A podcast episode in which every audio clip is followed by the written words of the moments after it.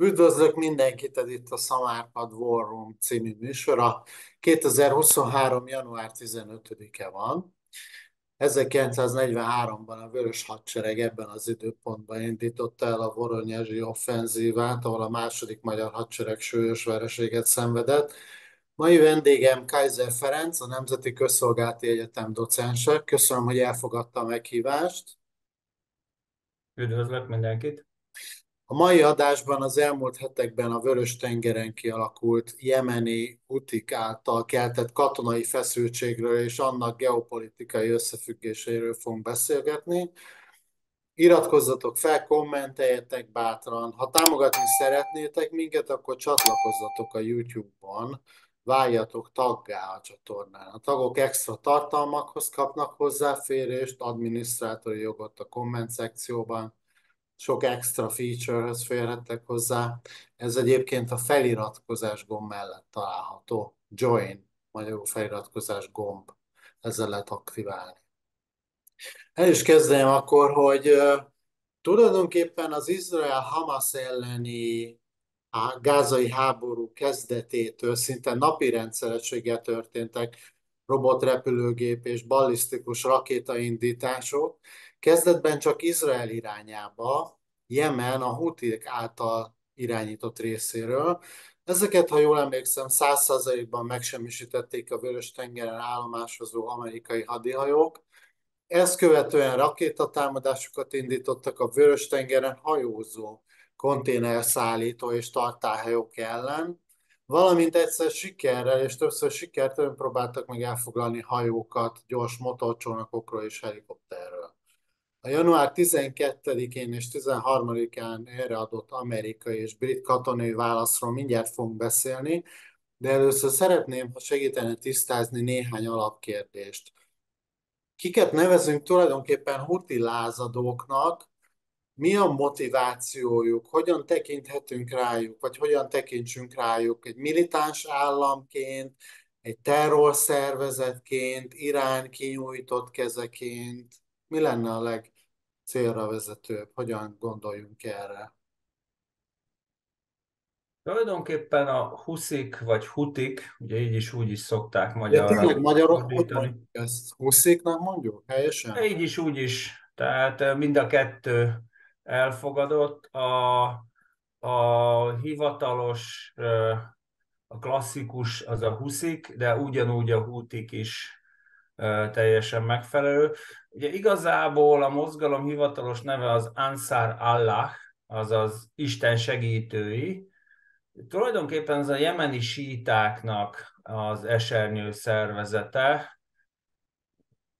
Ja, a jemeni lakosság többsége szunita muszlim, de 40 százalék körül a fene se tudja, ugye Jemenben nagyon rég volt bármiféle hivatalos népszámlálás, hiszen most már mondhatjuk, hogy évtizedek óta egy bukott vagy összeomlott államról beszélünk. Ugye ez a mozgalom, ez Hát az arab tavasszal kezdődtek Jemenben is a harcok. Előtte is voltak, de ugye a 2011-es arab tavasz az gyakorlatilag a teljes egyébként nem csak az arab, hanem az iszlám világ jelentős részén végig söpört, és itt is polgárháború robbant ki, a, maguk a szuniták is megosztottak voltak, tehát nem csak a síták és a szuniták harcoltak egymással, hanem majd, hogy nem minden törzs mindenkivel. De már Jemenben egyébként előtte is többször hosszabb, rövidebb ideig volt polgárháború, és mint egységes állam Jemen az évtizedek óta effektíve csak a térképeken létezik meg a nemzetközi jog szerint. Uh-huh. Ugye ebbe a síta-szunita polgárháborúban, ami Jemenben zajlott, ebbe aztán szépen lassan mindenki beavatkozott. Ugye az első pillanattól kezdve a, a huszikat uh, Irán támogatta. Ugye Irán minden síta mozgalmat támogat, de egyébként nem is kell feltétlenül sítának lenni, hiszen ha belegondolunk, akkor ugyanúgy támogatja a Hamaszt is, aki pedig nem síta. Ugye a lényeg az, hogy Irán nevében, Irán helyett, vagy Irán érdekeiért harcoljon egy-egy adott mozgalom. és ez az iráni támogatás, ez nem csak pénzben nyilvánul meg, hanem rengeteg fegyverben, nagyon sok kiképzésben, ugye akár úgy, hogy az iráni iszlám forradalmi gárdának a, a, az emberei elmennek Jemenbe, és ott képzik ki, akár pedig úgy is, hogy a különféle harcosok, vezetők utaznak Iránba, és őket ott képzik ki. A csoport olyan hatékonyan tudott háborúzni, vagy ez a fegyveres milícia, hogy után vesztésre állt ugye a szunita fél, Szaudarábia vezetésével az öbölmenti országok is beszálltak ebbe a polgárháborúba, majd miután egyre veszteséget okozott nekik ez a huszi mozgalom, ezért egymás után végül maga Szaudarábia is ki hátrált ebből a háborúból. Nagyon érdekes egyébként, hogy bár Irán uh, hivatalosan nincs ott Iránnál békésebb, barátságosabb, törvénytisztelő állam, legalábbis az iráni vezetés szerint nincs a nemzetközi jogban, amikor végül Szaudarábia meg Irán megegyezett egymással, tehát kínai közvetítéssel a két fél között megindult egy enyhülési folyamat, merő véletlenségből azok a huszik, akik egészen addig menetrend szerint lőtték rakétákkal és robotrepülőgépekkel Szaudarábiát, akár a szaudi olajipari létesítményeket is, azok hirtelen abba hagyták ezeket a nagy léptékű támadó cselekményeket. Tehát nyugodtan mondhatjuk, hogy a huszi mozgalom azért ilyen komoly iráni irányítás alatt áll, ami teljesen logikus is. Ha én adom a pénzparipát, fegyvert, akkor azért nagyon komoly befolyásom van arra, hogy az általam támogatott, finanszírozott, és egyébként a nemzetközi közösségben is félig meddig megvédett mozgalom, az nagyjából azt tegye, amit én elvárok tőle. Ugye ha belegondolunk, hogy Irán legfőbb vallási és politikai vezetője mit nyilatkozott nem sokkal az Amerika meg a brit légicsapás után, hát ugye szó nem volt arról, hogy ezek a szegény vértanú huszik, ezek hetek óta, sőt, most már hónapok óta lövik a nemzet nemzetközi hajózótat lényegében válogatás nélkül, hanem csak a nyugat agresszív cselekményéről volt szó. Tehát Irán azért még most is e, mentegeti, védi azt a mozgalmat, amihez egyébként iráni állítás szerint semmi közük. Uh-huh. A... Azt szerettem volna, arra szerettem volna kitérni, hogy ugye robotrepülőgépeket indítottak, balisztikus rakétákat, valamint drónokat a, a hajózó útvonalon a forgalom megzavarására. Igen, ugye 15% a nemzetközi hajózásnak ott megy. De ha az áruk mennyiségét meg értékét nézzük, akkor vannak olyan becslések is, amik szerint ez 20-25 vagy akár 30 százalék is lehet irgalmatlan méretű konténerhajók járnak Európa és Ázsia között, és ezek az óriási konténerhajók, gondoljunk csak ugye az Ever Givennek az elhíresült balesetére, amikor sikerült keresztbe fordulni, azaz nem is tudott keresztbe fordulni a Suezi csatorna, vagy 400 méter hosszú maga a hajó, és a csatorna csak 320, tehát gyakorlatilag beékelte a Suezi csatornát, tehát Európa és Ázsia, főleg egyébként ugye a két gazdasági központ, tehát Nyugat-Európa, az északi tenger térségének államai és Kelet-Ázsia között, itt hihetetlen hajózó, hajóforgalom megy át. Gondolnak bele a kedves nézők, hogy a legnagyobb hajók most már ott tartanak, hogy 24 ezer úgymond teusok. Ez a TEU az a 20 feet equivalent unit, ez a 20 lábas konténer, ez a kicsi konténer, amivel tele van a kamion, az a 40 feet equivalent unit, az a FEU, tehát az a 40 lábas konténer. Na most nagyjából egy 24 ezer teus hajó, az 12 ezer kamion rakományát viszi el egymaga. Ugye az Evergiven, ami besorult a Suezi csatornába, az 20 ezer teus volt, tehát azon 10 ezer kamion rakománya fér el. Tehát a Sánkhái kikötő, ami a térség sőt a világ legnagyobb konténer kikötője, annak a 22-es évben 45 millió TEU volt a konténer forgalma, ami azt jelentette, hogy 22,5 millió kamion érkezett vagy indult a kikötőből, de a térségben hatalmas más konténer kikötők is vannak, Yokosuka, Busan vagy Busan Koreában, akkor Guangzhou, ugye lánykori nevén Kanton, vagy Hongkong, vagy maga Szingapúr is, tehát itt irgalmatlan az átmenő konténerforgalom, hiszen a világ három nagy gazdasági központjából, ugye a harmadik az észak-amerikai térség, kettőt köt össze, de nem csak Európát köti össze ez az útvonal a távol-kelettel, hanem a távol-keletet köti össze az úgynevezett Magreb térség nagy részével, tehát az észak-afrikai arab országokkal, uh-huh. és a közel-keleti olajnak és cseppfolyósított földgáznak egy jelentős része is, ami Európa felé megy, az itt halad át. Tehát ez egy borzasztó fontos hajózási útvonal, amit ugye évtizedeken keresztül fenyegettek a szomáliai kalózok. Ezt a veszélyt nagyjából sikerült elhárítani, mert gyakorlatilag a szomáliai kalózkodás az csak egy jól rosszul megszervezett rablóbandáknak volt a munkája, tehát az igazából közelebb állt egy szervezett bűnözéshez, mint, mint egy hadviseléshez. Viszont a Huti mozgalom, vagy az Ansar Allah, az egy jól felfegyverzett, félig meddig már regionál, bocsánat, regulárisnak, tehát egy jól szervezett, félig meddig regulárisnak szer, tekinthető haderő, aminek nagyon komoly katonai képességei vannak. Ezeknek az eszközöknek a döntő többsége iráni eredetű, de van egyébként nagyon sok kínai eredetű eszközük is, hajó elleni robotrepülőgépük, meg egyebek. Kína védelmében ezeket nem Kína adta el a mozgalomnak, hanem Irán vette meg Kínától, és aztán iráni közvetítéssel került a huszik kezébe. Itt azt is tudni kell, hogy borzasztó keskeny itt a nemzetközi hajózó út.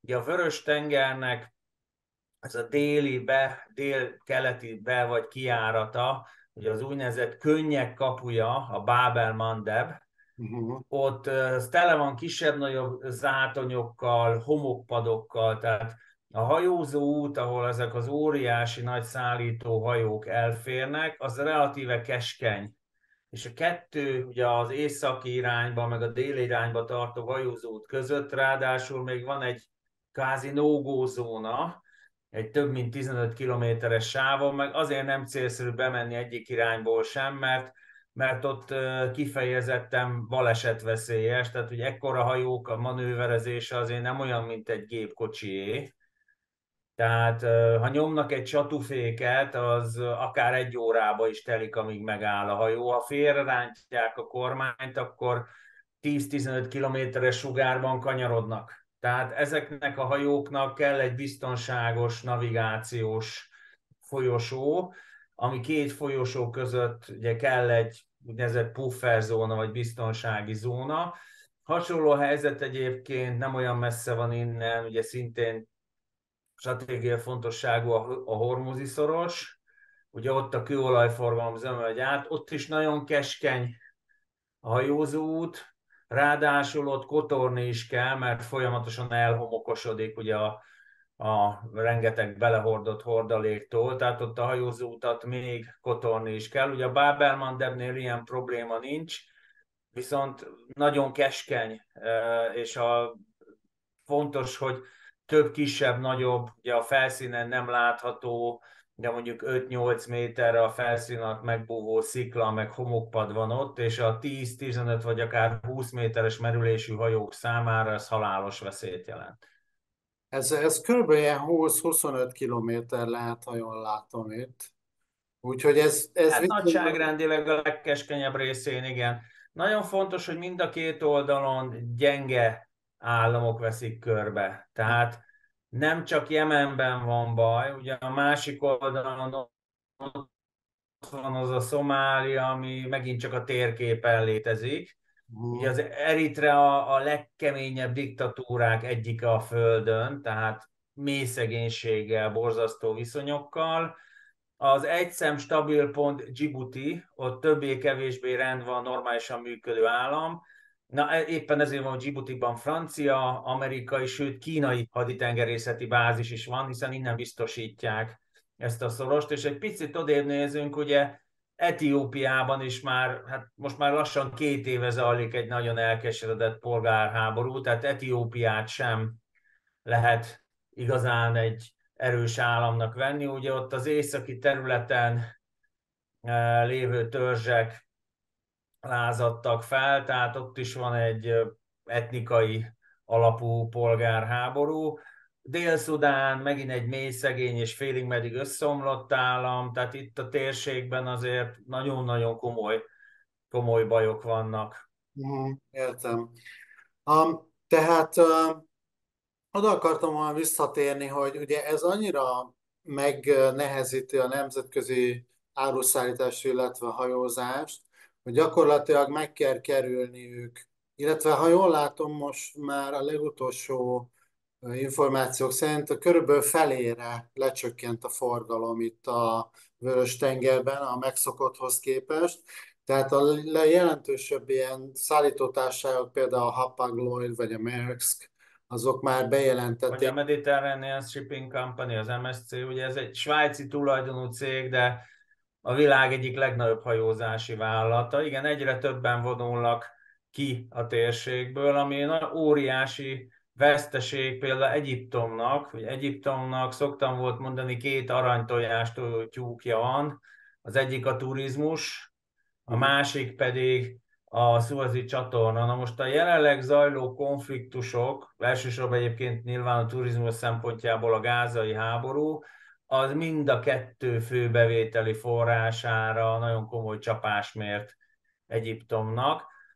Ugye a hajózót bizonytalanná válása viszont azt jelenti, hogy egy egy másfél, két hetes kerülőre kényszerülnek a hajók, attól függ, hogy milyen destinációban közlekednek. Például, hogyha Afrikát megkerülve még a földközi tenger is vissza kell menni a Gibraltári szoroson keresztül, akkor már közel két hét az Aha. a kiesés, amit egy-egy ilyen hajó úton keletkezik. Itt nem csak a hajók a fontosak, hanem maguk a konténerek is. Ugye ezeknek is van egy maximális darabszáma, tehát amikor elindul mondjuk Shanghaiból, vagy Pusanból, vagy Yokohamából egy konténer szállító hajó, akkor a benne lévő konténerek mindegyikére már megvan Rotterdamban, Portsmouthban, Le Havre-ban, vagy Hamburgban, vagy Brémában a visszáru. Mhm, Tehát ugye a konténer forgalom is meg lelassul, ugye oda-vissza már majd egy hónapos kiesésről is beszélhetünk akár, ugye megint attól függ, hogy milyen destinációkról van szó, és ez már most, ennek a negatív hatásai már most láthatók. Ugye a Tesla nemrég jelentette be, hogy a németországi gyárát le kell állítani, mert hogy ugye késéssel érkeznek az alkatrészek a mhm, nagy kerülő miatt, de hajós társaságoknak ugye itt a egy-egy ilyen nagyobb szállító hajónak a bekerülési költsége 500 millió dollártól akár 1 milliárd dollár is lehet. Tehát ezek irgalmatlan értéket képviselnek ezek a hajók. A benne lévő rakományban ennél sokkal több is lehet. Gondoljunk bele, hogyha egy szállító hajón csak egyetlen konténerben vannak svájci órák, tehát Doxa, Tissot vagy Rolex, vagy mondjuk 8-10 konténerben van Hugo Boss öltöny. Tehát irgalmatlan árok vannak, és mivel háborús kockázat alakult ki a térségben, ezért ugrásszerűen nőnek a biztosítási díjak is.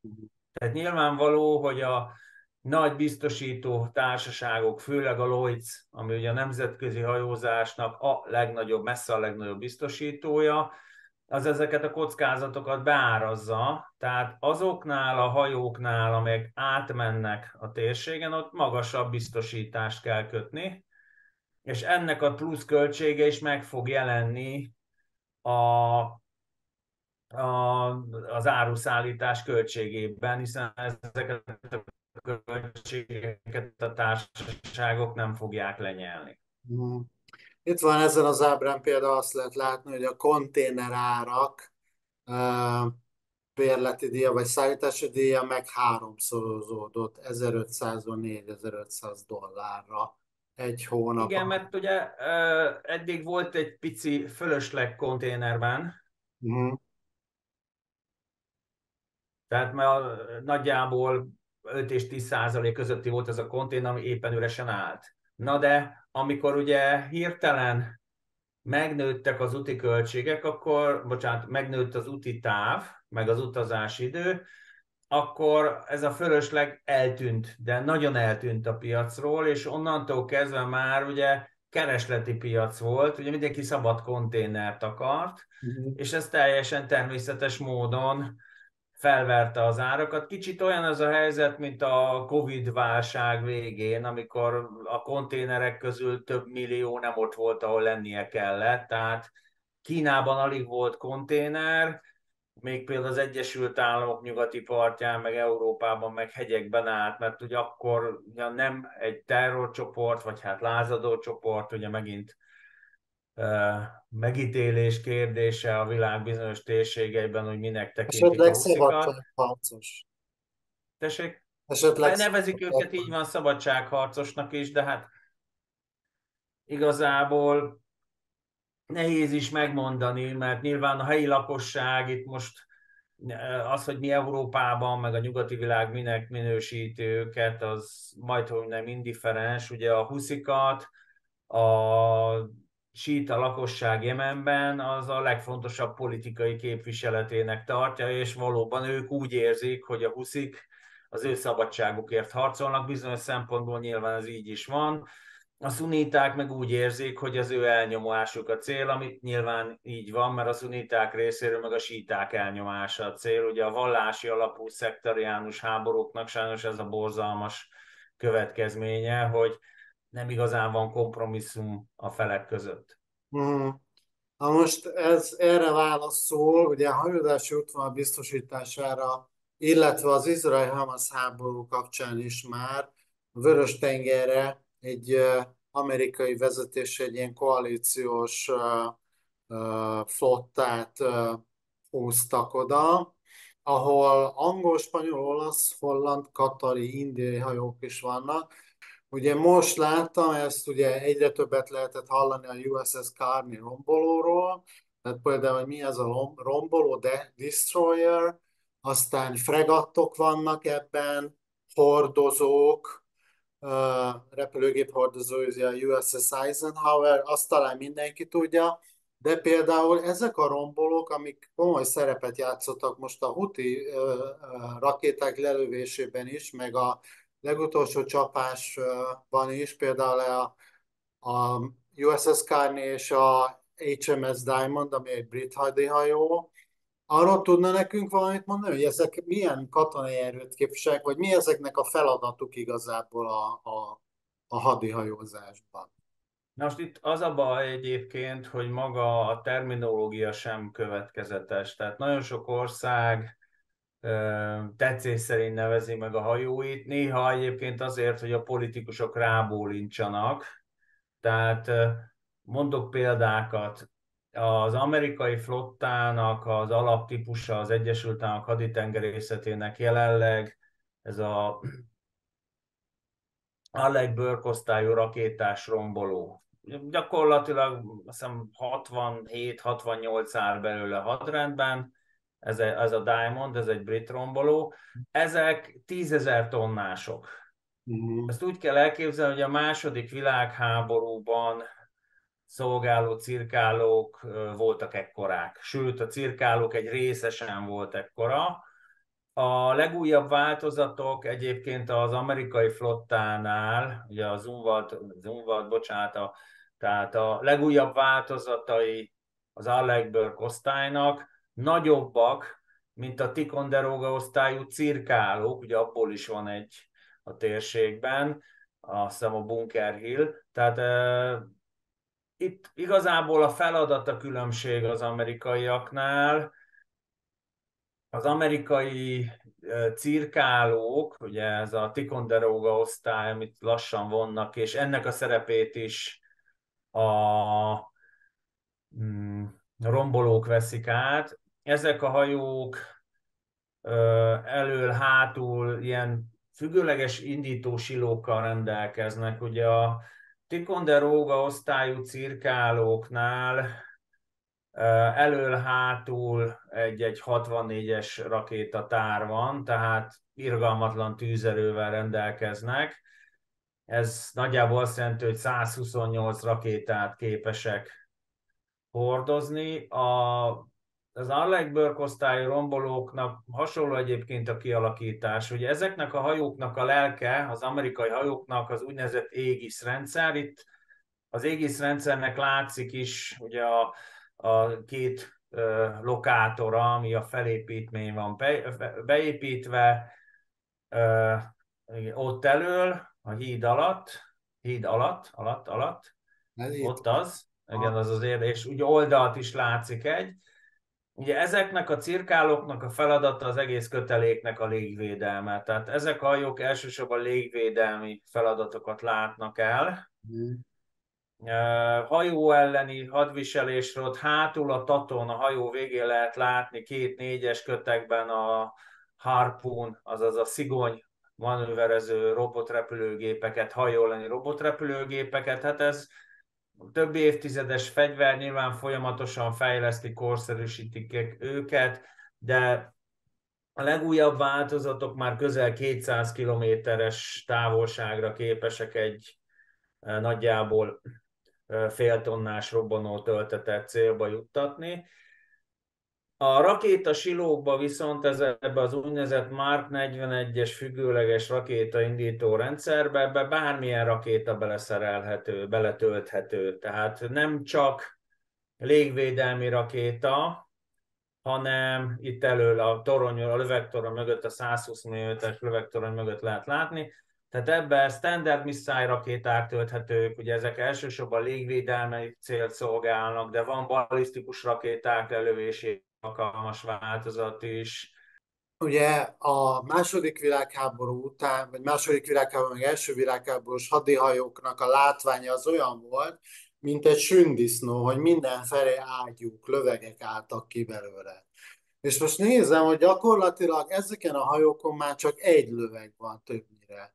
Hogy ez... Ezen egyébként pont kettő, mert itt a Taton is van egy, de valóban egyébként a, a brit hajókon, meg az amerikai rombolókon is egy darab 127-es ágyú van. Ugye ezt azért még kiegészítik úgynevezett pontvédelmi rendszerek, ugye az amerikai meg a brit hajóknál is ez nagyon gyakran a hadcsövű 20 mm-es Gatling, tehát az úgynevezett vulkánfalanx rendszer, meg van egy-kettő itt géppuska régi kisebb célpontok ellen teljesen jó. Ugye itt már a Diamond rombolót láthatjuk, ez ugyanúgy légvédelmi célokra szolgál elsősorban, mint a, az amerikai Ticonderoga osztályú cirkáló. Ugye ennek is vannak kisebb kaliberű, ez egy azt hiszem 20 mm-es Orlikon gépágy, amit látunk a képen lövegek, ugye van egy 4,5 üveges, az a 114 mm-es lövege a, a rombolónak, és úgy itt a lényeg, ez az úgynevezett C-Viper rendszer,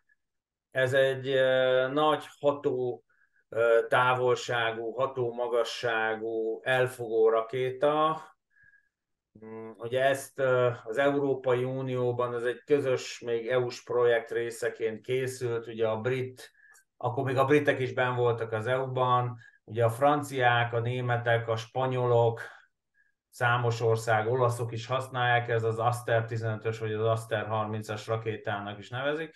Ez nem csak arra képes ez a rendszer szintén, hogy beérkező repülőgépeket, támadó repülőgépeket semmisítsen meg, hanem manőverező robotrepülőgépeket, sőt, balisztikus rakétákat is egész nagy hatékonysággal képes megsemmisíteni. Ugye ezekkel a rakétarendszerekkel az a baj, hogy csillagászati az áruk. Tehát egy-egy ilyen rakétának a bekerülési költsége az millió dolláros, tehát vannak. Az amerikai rendszerben a Standard Missile-nak az SA-6-os változata, az majdnem 3 millió dollár, egy darab rakéta. Uh-huh. Tehát ugye itt az a veszély a huszik részéről, hogy Irán gyakorlatilag relatíva olcsón szállítja nekik a különféle hajó elleni balisztikus rakétákat, manőverező robotrepülőgépeket, cirkáló lőszereket, vagy kevésbé katonai nevükön öngyilkos drónokat. Most tehát ez megint 15-20-30 ezer dollártól 500-600 ezer dollárig, és ezekre a nyugati oldal sokkal drágább eszközöket kénytelen indítani, hogy megvédje a hajókat, sőt, ugye most már a az amerikai meg a brit hadihajókat is támadják a huszik, tehát feléjük is lőnek különféle eszközöket. Ezeket is el kell fogni. Ugye itt fennáll annak a veszély, hogyha Irán nem tudni, hogy Irán mennyi eszköz szállított ennek a csoportnak. Azt se tudni, hogy jelenleg Irán csempészik el, vagy hát szállít-e újabb fegyverrendszereket tehát ezeket a rendszereket túl lehet terhelni. Ugye nagyjából hasonlóképpen, ahogy október 7-én ugye a Hamas több ezer rakétaindítással túl terhelte az izraeli védelmet. Tehát ha nagyon sok rakétát, robotrepülőgépet és cirkáló lőszert, azaz kamikáze drónt lőnek ki a huszik egyszerre, akkor nem biztos, hogy az ott lévő nyugati hadihajók, ezeket mind elfogják. Itt elsősorban nyilván nem a hajók önvédelméről van szó, ugye a hajók védelmi rendszer ez ilyen kupula alakú, mm. tehát a nagy hatótávolságú rakétákon túl vannak kisebb hatótávolságú rakéták, és a végén vannak ezek a csöves Gatling rendszerű, tehát forgócsöves rendszerek, amik több ezer lövedéket képesek kilőni egyetlen perc alatt is tehát gyakorlatilag egy ilyen fémfalat vonnak a hajó köré. Itt inkább arról van szó, hogy a hadihajóktól nagyobb távolságra lévő kereskedelmi hajókat csak a nagyobb hatótávolságú, nagyobb lőtávolságú rakétákkal lehet megvédeni, és azokból azért ezeken a hajókon nincs olyan rettentő sok. Mm. Tehát Ugye a Ticonderoga osztályú cirkáloknál említettem, hogy elől-hátul 64-es a tár, a az Arleigh osztályú rombolóknál vagy 90 vagy 96 rakétaegység van a hajón. Általában elől van egy 32-es, hátul egy 64-es, de változattól függően mondom, ez 90 és 96 cső között van de ezekben az Mark 41-es cellákban nem csak légvédelmi rakéták vannak betöltve, például a rombolóknál, meg a cirkálóknál is a teljes mennyiségnek majd az egyharmad az úgynevezett Tactical Tomahawk, tehát a szárazföldi célpontok megtámadására alkalmas manőverező robotrepülőgép. Ugye ilyenekkel is lőtték a huszi célpontokat a nyugati erők. Ugye ez megint nagyjából egy fél tonnás, igazából 1000 fontos, tehát 450 kilós robbanó fejet, ez egyébként lehet kazettás fej is, tehát ez nem feltétlenül egy nagy robbanó töltet, lehet úgynevezett kazettás vagy fej. Tehát egy ilyet juttat a cél közelébe, méghozzá úgy, hogy közben folyamatosan képes manőverezni. Tehát műholdas GPS-es adatbázis alapján például át tud repülni a villanyvezetékek alatt is a hidak alatt is.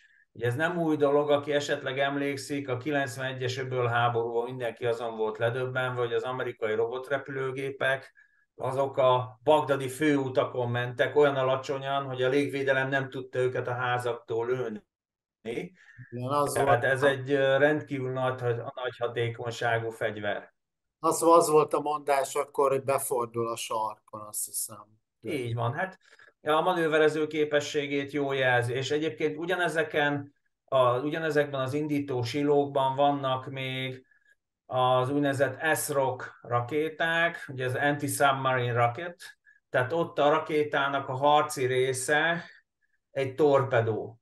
Tehát amikor megtalálja mondjuk a helikopter, ugye minden modern hadihajónak, ami elég nagy hozzá, a legalapvetőbb eszköze a helikopter, már elég nagy hozzá, hogy le tudjon szállni rá a helikopter, Ugye azért, mert a tengeralattjáró hadviselésben a legjobb a helikopter, az úgy oda tud menni az érintett térségbe, ott vagy szonárbójákat dob, vagy leereszt egy vezetéken egy még nagyobb kapacitású szonárt, az amerikai flottának az egységeinek a többsége, ami a térségben van, ugye a rakétás rombolók, cirkálók, ugye a Florida, a Floridáról már beszéltem, illetve vannak még úgynevezett támadó tengeralattjárók, attack submarines, ugye minden repülőgép hordozó harcsoporthoz tartozik legalább egy támadó tengeralattjáró, ami a víz alól biztosít, ezek is nem csak torpedókkal vannak felszerelve a támadó tengeralattjárók, hanem ezek képesek csőből indítani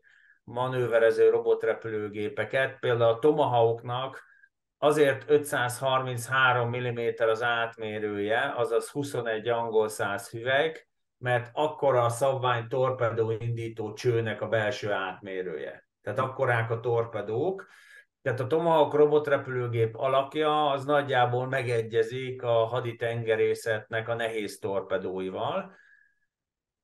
A briteknek a térségben tip 45-ös rombolóik vannak, ugye azok légvédelmi célokat látnak el elsősorban, de érkezett ugye úgynevezett gyuk, azaz hercegosztályú fregatt is. Ugye ezek nem 7500-8000 tonnások, mint a nagy rombolók, a TIP 45-ösök, ezek nagyjából egy 4500 tonnások, és ezeknek a fő feladata a felszíni hajók elleni harc, illetve a ö, ö, közeli fenyegetések elhárítása. Tehát amíg a TIP 45-ösökön nagy hatótávolságú légvédelmi rakéták vannak, addig a gyukosztálynak a rakétái, azok már ugye pontvédelmi rendszerek, tehát azok elsősorban a beérkező rakéták megsemmisítésére valók. Van indiai romboló is, ugye az indiai romboló is lőtt már ki motorcsónakot, ami kalózokat, vagy hát szabadságharcosokat vitt egy kereskedelmehajó irányába, és nagyon fontos eleme az egész köteléknek, hogy jó néhány ellátóhajó van a térségben, ugye ezek üzemanyagot, lőszert, fagyasztott élelmiszert és minden mást visznek a hajókhoz. Ezek nagyon gyakran egy kötelékben mozognak a, a hadihajókkal. Ugye, ahogy fogynak a készleteik, olyan tempóban pótolják őket, például az amerikai repülőgép hordozó harccsoportoknak megvan a saját ellátó kötelékük. Ugye a repülőgép hordozó harcsoport, mint olyan, annak mindig a szíve a repülőgép hordozó, ezt egy cirkáló, kettő-három romboló, meg legalább egy tengeralattjáró kíséri, meg egy ellátó, egy nagy hadianyag ellátó hajó. Ez több mint 100 ezer tonnás és 70 ezer tonna üzemanyag, lőszer és fagyasztott élelmiszer található rajta. Ezek kötelékben mozognak. Ugye a nyugati, többi nyugati országnak nincs ekkora csapásmérő képesség. Az amerikaiaknak 11 repülőgép hordozó harcsoportja van, a briteknek kettő, de ugye a Prince of Wales, a Queen Elizabeth osztály második hajója azért még most zajlik ugye a csapatpróba, meg az összecsiszolás. A franciáknak egyetlen egy van a de Gaulle, ugye a kínaiaknak viszont már van három. A repülőgép hordozóknál, az amerikai repülőgép hordozóknál azért el kell mondani, hogy 60 darab vadász és vadászbombázógép van rajtuk. Ezeknek a többsége még F-18-as, de egyre nagyobb mennyiségben érkeznek a lopokodó F-35-ösök is ezekre a hajókra. Most ezt a 60 darab vadász és vadászbombázót úgy kell elképzelni, hogyha összeadjuk a cseh légierőgépeit, a magyar légierő vadász és vadászbombázógépeit, a horvátot, a szerbet, meg az osztrákot, és nyugodtan hozzávetjük azt a, szlovákokat, mert nekik most per pillanat nincs a szlovéneket, a koszovóiakat, az észak-macedónokat, meg a bosznia mert nekik sincs, tehát nagyságrendileg egy amerikai repülőgép hordozón annyi vadász és vadászbombázó gép van, mint, mint ebben az észak-nyugat-balkáni dél-közép-európai térségben. Tehát irgalmatlan csapásmérő potenciál, és az amerikaiaknak olyan európai adja a végtelen forrásai vannak, hogy a repülőgép hordozó gépeinek a 80%-a mindig hadrafogható.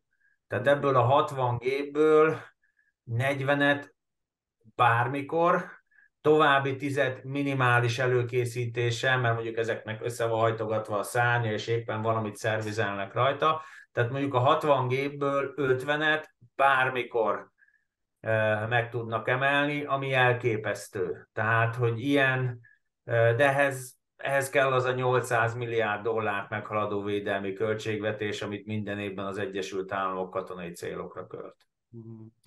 Tök jó volt, most láttam az indításoknál, a légicsapás indításoknál, hogy ment velük ez a, itt van a sarokban, ez azt hiszem, hogy... Ez a Hawkeye A2C, ugye ez a repülőlokátor, korai erőjelzőgép, vagy nevezik EVEX-nek is, ugye a nagyobb szárazföldi testvér után. Ez egy kis EVEX, ugye? Gyakorlatilag. Igen, igen, igen. Tehát nagyjából egy 600 km sugarú kört lát be. Ugye ennek a technikának az a lényege, hogy a hajókon vagy a szárazföldön lévő lokátort, azt leárnyékolja a föld. Tehát, hogy a föld görbül, ahogy hajlik, ott egyre minél messzebb van, annál nagyobb az a holtér, amiben a lokátorok nem látnak be. Na de mivel ugye ezeket az evexeket, ezeket a korai erőjelzőgépeket felemelik mondjuk 8 vagy akár 10 ezer méterre is, ők gyakorlatilag sokkal messzebb látnak egészen a tenger felszínéig. Uh-huh. Akkor már meg... És ezek megint nem csak repülőgépeket képesek felderíteni, hanem a beérkező rakétákat, robotrepülőgépeket is észlelik teljesen természetes módon. Uh-huh.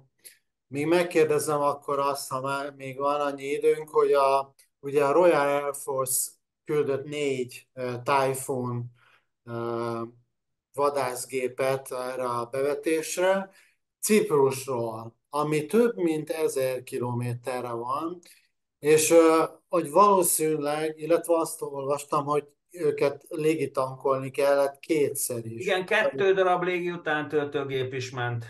Aha. Tehát, hogy hat gépet emeltek a britek. Ugye nagyon fontos, hogy Ciprusról Nagy-Britannia úgy vonult ki, hogy megtartott ott két bázist, Akritorit és Dekeliát, tehát azok a mai napig brit területnek számítanak jelentős brit katonai erő állomásozik ott. Ezeket nem most vitték oda, mindig volt ott egy komoly helyőrség, és ugye az iszlám állam elleni harcokra erősítették meg a légi kontingenst, és valóban az extrém nagy távolság miatt a négy darab Typhoon GR4-es vadászbombázót két légi után töltőgép kísérte. Nekem ez olyan úgy tűnik, mint hogyha azt mondták volna, hogy hát akkor mi is szeretnénk egyrészt ebben részt venni, ugye Nagy-Britannia, másrészt ezt használjuk fel egy ilyen gyakorlatképpen is, hogy a légi utánytöltést akkor gyakoroljuk itt éles. Hát azt a britek elég sokat gyakorolják, nem itt valóban, ugye azt kell látni, hogy míg az amerikaiaknak nagyon komoly csapásmérő képességük van a térségben, ugye ott van a 60 vadászbombázó a repülőgép hordozón, ott van az a rengeteg nagy felszíni hadihajó, rombolók, cirkálók, a Tomahawk robot repülőgépeikkel, addig a térségben lévő brit hajóknak a szárazföldi célpontok elleni csapásmérő képessége limitált. Uh-huh. Tehát azok elsősorban tengeri célpontokat, tengeralattjárókat és repülőgépeket, robotrepülőgépeket képesek megsemmisíteni, és itt a briteknek mindenképpen csapás kellett mérni, hiszen a támadás megelőző nap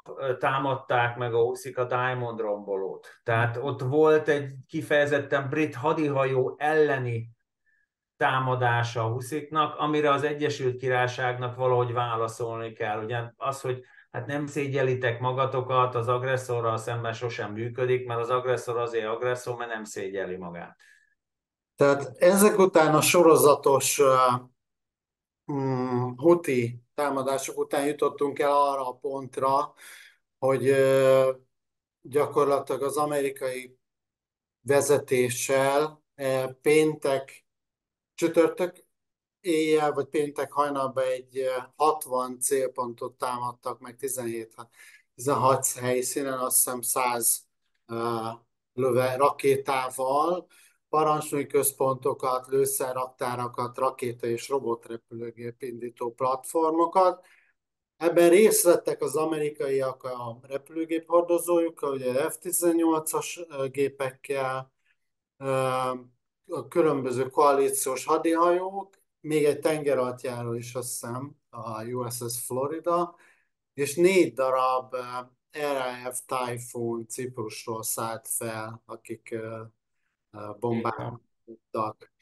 Na most, ugye a, én az elmúlt napokban azzal töltöttem, hogy azt próbáljam meg kisilabizálni, hogy milyen eredményes lehetett ez a támadás, de leginkább nagyon óvatos volt minden elemző ezzel kapcsolatban, talán, és sokan szkeptikusak.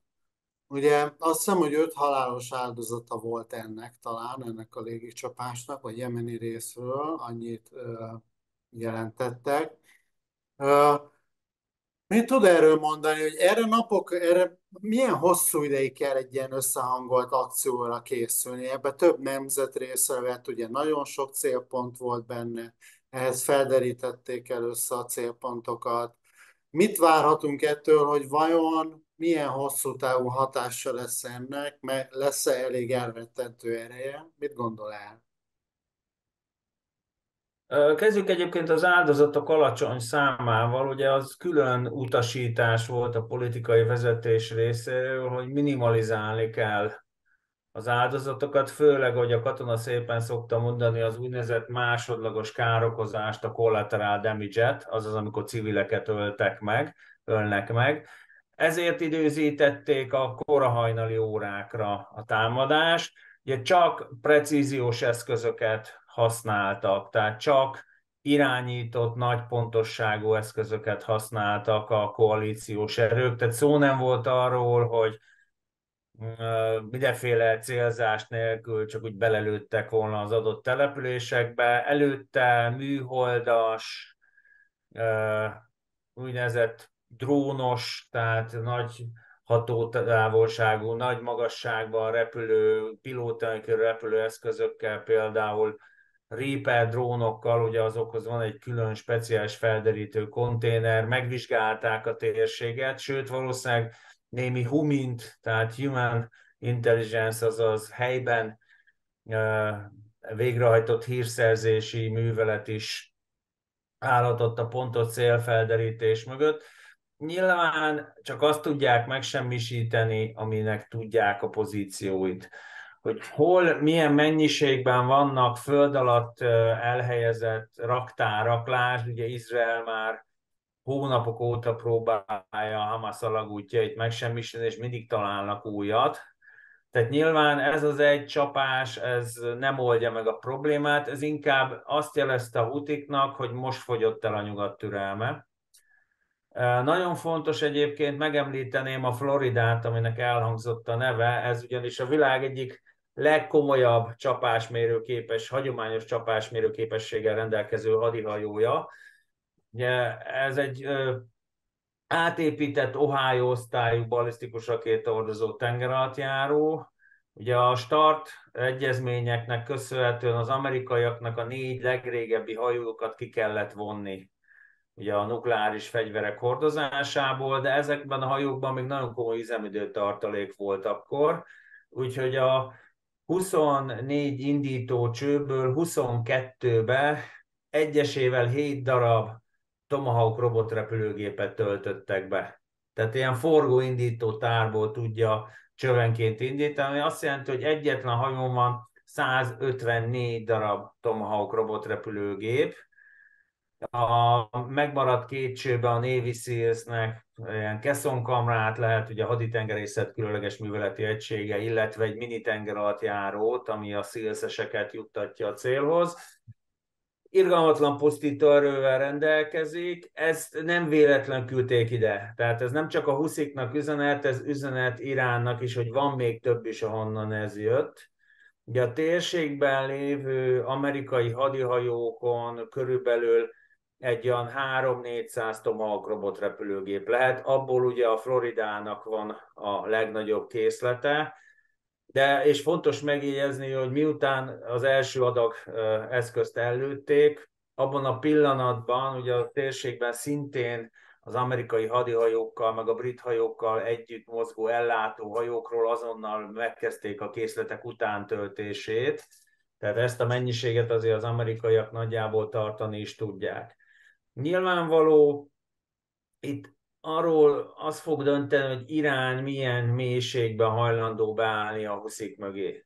Tehát teljesen egyértelmű, ha Irán továbbiakban is fogja ilyen-olyan útvonalon szállítani a hajó elleni eszközöket, akár hajón csempészve, akár ugye Ománban partra téve és ott átcsempészve. Tehát ha Irán tudja biztosítani a mozgalomnak a logisztikát, tehát tudja őket ellátni, illetve akarja őket ellátni, mert nagy kérdés, hogy Teherán mennyire akarja még jobban eszkalálni ezt a konfliktust. De nagyon fontos, hogy a térség arab országának egy jelentős részének a gazdasági jóléte függ a hajózástól, nem csak Egyiptomnak, hanem Ománnak is, Szaudarábiának is, hiszen ugye a Szaudarábiában is hajón érkezik a legtöbb termék, és a fő exportcikkeit, a kőolajat, meg a cseppfolyósított földgázt is hajók viszik el.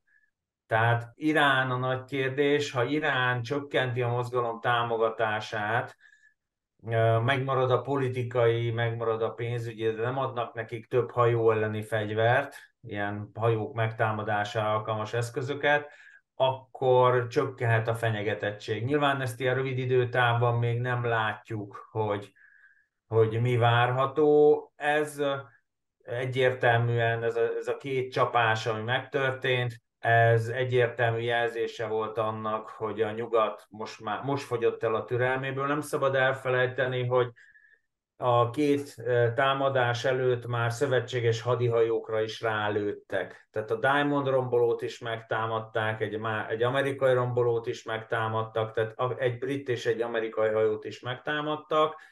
Tehát ez innentől fogva már kvázi önvédelem volt. Nagyon fontos a nemzetközi vizeket és a Bábel Mandebnek a középső része nemzetközi víz azt ha valaki betartja a nemzetközi jogot, az szabadon használhatja. Mm. Ugye itt a jogászoknak kéne beszélni róla, hogy van az úgynevezett parti víz, ami 12 tengeri mérföld, az nagyjából 20 kilométer.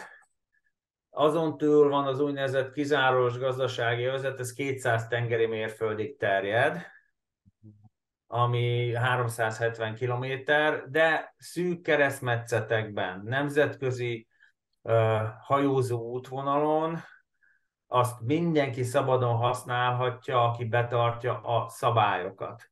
Tehát azt uh, megtámadni, arra hivatkozva, hogy itt én szabadságharcot folytatok, hogy én vagyok itt a parti őrség, ugye az Al-Shabaab nevű szomáliai terrorcsoport fosztogatott úgy hajókat, hogy közölték, hogy ők parti őrség és beszedik a hajó, beszedik az adót, azt nagyon sokszor vitték a hajót is, olyat nem lehet.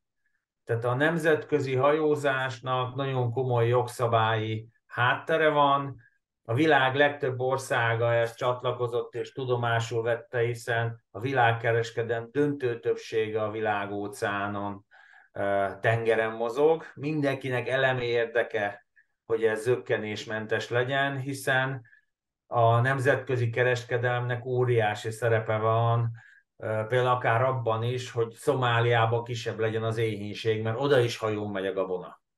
Dél-Szudánba is hajón megy a gabona, a tengerpartig, és onnan megy vasúton. Tehát mindenkinek minden normálisan gondolkodó államnak elemi érdeke, hogy a hajózás zavartalan legyen, pláne ezen a stratégiai fontosságú vízfelületen. Nyilván egy lázadó csoport, amit a világ egy jelentős része terroristának tart, máshogy szemléli a dolgokat, de itt megint le kell, hogy szögezzem, hogy itt azért nem véletlenül nagyon sokan Irán kezét látják a háttérben, hiszen ezt a csoportot Irán fegyverezte fel, Irán képezte ki, és a mai napig Irán finanszírozza, és valamilyen szintű politikai védelmet is igyekszik biztosítani nekik.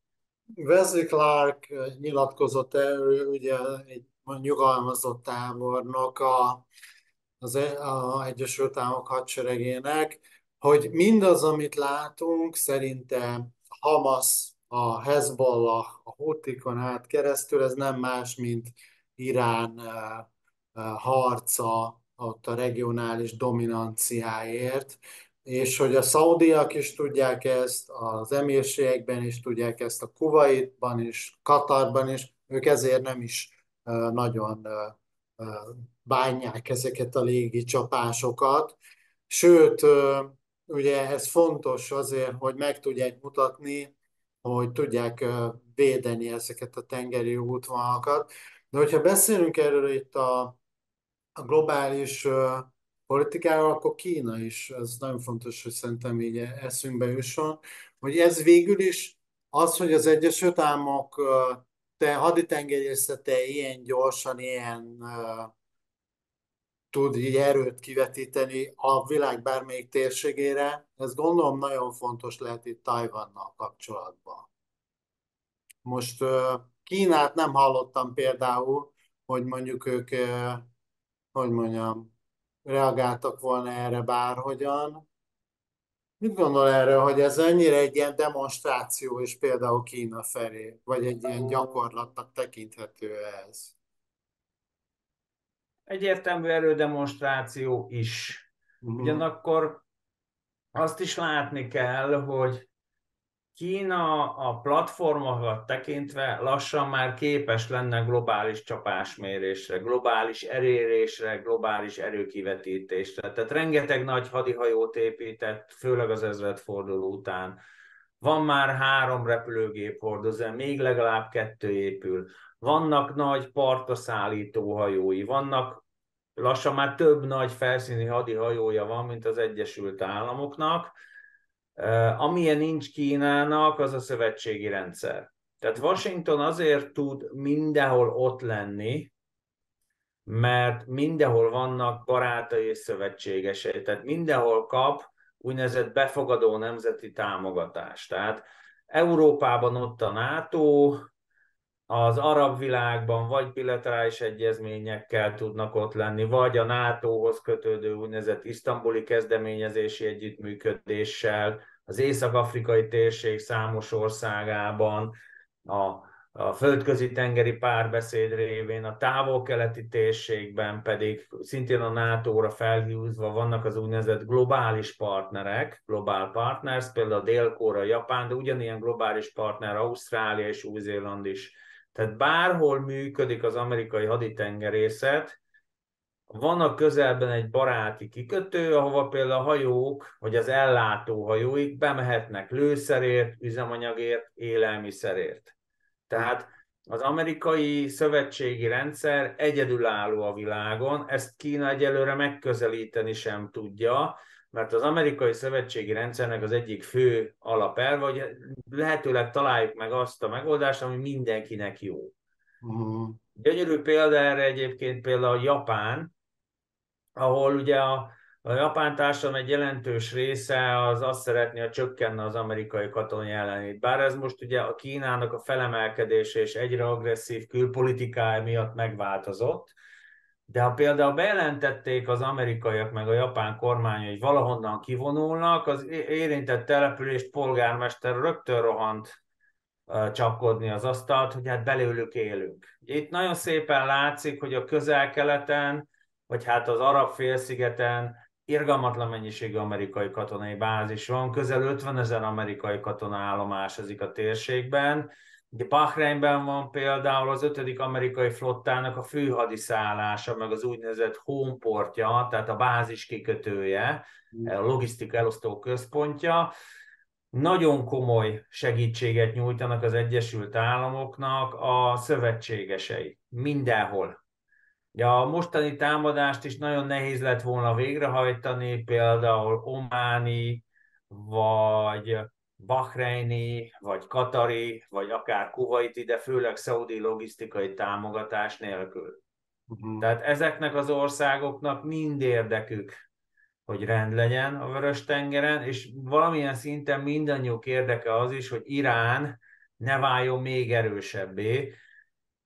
Ugye az, ezen államok között ugye a feszültség nem csak amiatt van, hogy ugye az arab országok döntő többsége Irak kivételével szunita lakosságú. Vajon meddig fogadható ezzel, hogy Irán így a proxyin keresztül gyakorlatilag ilyen próbálja eszkalálni a háborút a közel-keleti térségben. Meddig tud ő így a háttérben maradni? Mikor lehet egy olyan pont, amikor Irán közvetlen, Iránt közvetlenül kell mondjuk akár az ellátási útvonalait, mondjuk a hadihajóit megtámadni, hogy ne tudjon szállítani például Jemenbe. Elképzelhető ez egy ilyen direkt csapás Iránra? Iránnal senki nem akar háborút. Maguk az irániak sem akarnak háborút. Ugye a hivatalos iráni kommunikáció az, az előkelő idegen. Tehát közöm nincs hozzá, én nem vagyok ott. Tehát Irán ezt nagyon ügyesen használja.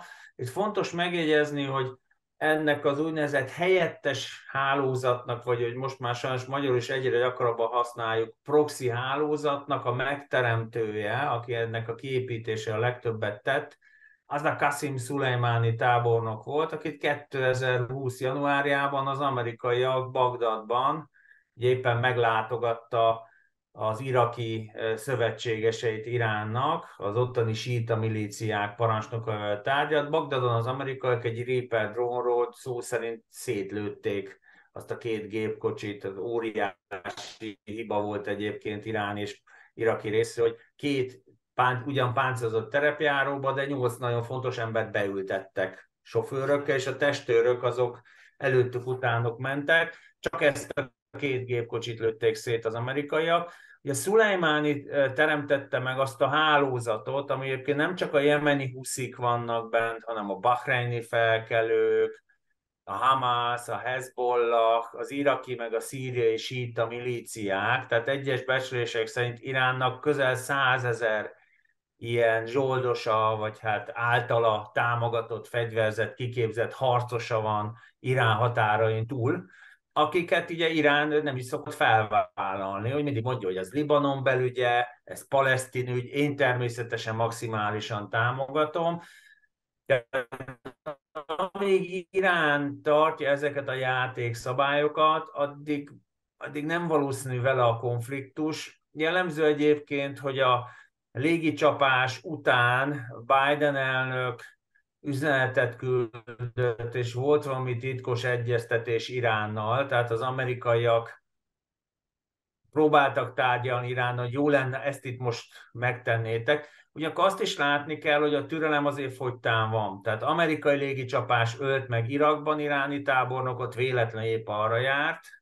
Izraeli légicsapás ölt meg Damaszkuszban, Szíriában iráni tábornokot, ő meg véletlenül épp arra járt, tehát azért a nyugati oldal, meg Izrael is nyomon követi az iráni összekötőknek a mozgását, és hogyha túl sok a kellemetlenség, akkor bizony oda-oda lőnek, úgy Irakban, mint Szíriában több az iráni iszlám forradalmi gárdához köthető fegyverlerakatot, lőszerraktárat megsemmisítettek, akár az izraeliek, akár az amerikaiak, tehát már egy alacsonyabb intenzitású lődözés zajlik, de Iránon kívül. A mostani gázai konfliktus, meg Oroszország 22-es agressziója Ukrán ellen, ami a mai napig tart, meg egyébként Iránt kihozta abból a elszigeteltségből, ahová hát ugye a rezsimnek a brutalitása, nem szabad elfetni, Irán az az ország, ahol egy nőt a nyílt utcán büntetlen agyon lehet verni, ha nem visel kendőt. Sőt, a család tagjait vonják felelősségre és hurcolják meg, ha ezt számon merik kérni. Tehát a vallási rendőrség az brutális terrort alkalmaz, főleg a női lakossággal szemben, de bárkivel szemben. Ugye a nők jogaért az zajló tüntetések több részvevőjét kivégezték. Tehát ez egy brutálisan kemény rezsim, ugye teokrácia, azaz vallási vezetésű állam, még egy ilyen van a Vatikán a világon, ugye ez a két deklarált teokrácia van jelenleg a világban. Tehát ezt az államot kihozza ez a két konfliktus a nemzetközi elszigeteltségből, és én egyébként úgy gondolom, remélem igazam lesz, Ugye az iráni vezetés nem biztos, hogy vissza akar kerülni abba a teljesen leprás, pestises, mondjuk úgy kordonszeniter mögé, ahova a nyugat ügyesen beszorította, hogy hosszú időig Iránt. Nyilván Irán sokat tett ezért, ugye Oroszország barátságát a folyamatos lőszer és drónszállításokkal szerintem már megnyerte. Kínának az egyik legnagyobb kőolaj és földgáz szállítója, de főleg Kína esetében a vörös-tengeri hajóforgalom megzavarása az, az nem jó. Tehát Kína gazdaságát a külkereskedelem pörgeti. Kína egyes források szerint jelezte már Iránnak, hogy ezt itt abba kéne hagyni. Tehát ezért egyre több kínai fegyverrendszer érkezik meg Iránba, tehát Irán a korszerű fegyvere egy részét Kínától veszi. Tehát Peking is próbálja mérsékelni Iránt, de nagyon fontos, hogy senki nem akar Irán ellen háborút vívni, ugye az iraki meg az afganisztáni tapasztalatok és elég borzasztóak. Na most Irakhoz meg Afganisztánhoz képest Irán egy sokkal nagyobb lakosságú állam, jóval több mint 90 millió lakossal, egy relatív stabil politikai rendszer és egy irgalmatlan nagy haderővel, ami ráadásul vallásilag és identitás szempontjából is, ugye a perzsa történelmi hagyományokra épít az iráni iszlám köztársaság is. Tehát van egy nagyon erős nemzettudatuk, és van egy igen komoly vallási megtámogatottsága is ennek a rezsimnek, tehát az egyik legkeményebb ellenfél lenne. Arról nem is beszélve, hogy az orosz-ukrán háború mellett, meg a tajvani fenyegetés árnyékában, meg Gáza mellett a nyugatnak ez a konfliktus, egy Irán elleni háború, aztán végképp nem hiányzik. Tehát itt Irán dönti el, hogy meddig akar eszkalálni, de én úgy érzem, hogy azért Teherán is tudja, hogy meddig mehet el. Köszönöm szépen Kaiser Ferencnek, hogy segített eh, ebben eligazodni, ebben a konfliktusban. Kérlek benneteket, hogy iratkozzatok fel, és kövessetek minket, mert hamarosan újabb részekkel jövünk. Köszönöm, találó, viszontlátásra! Viszontlátásra!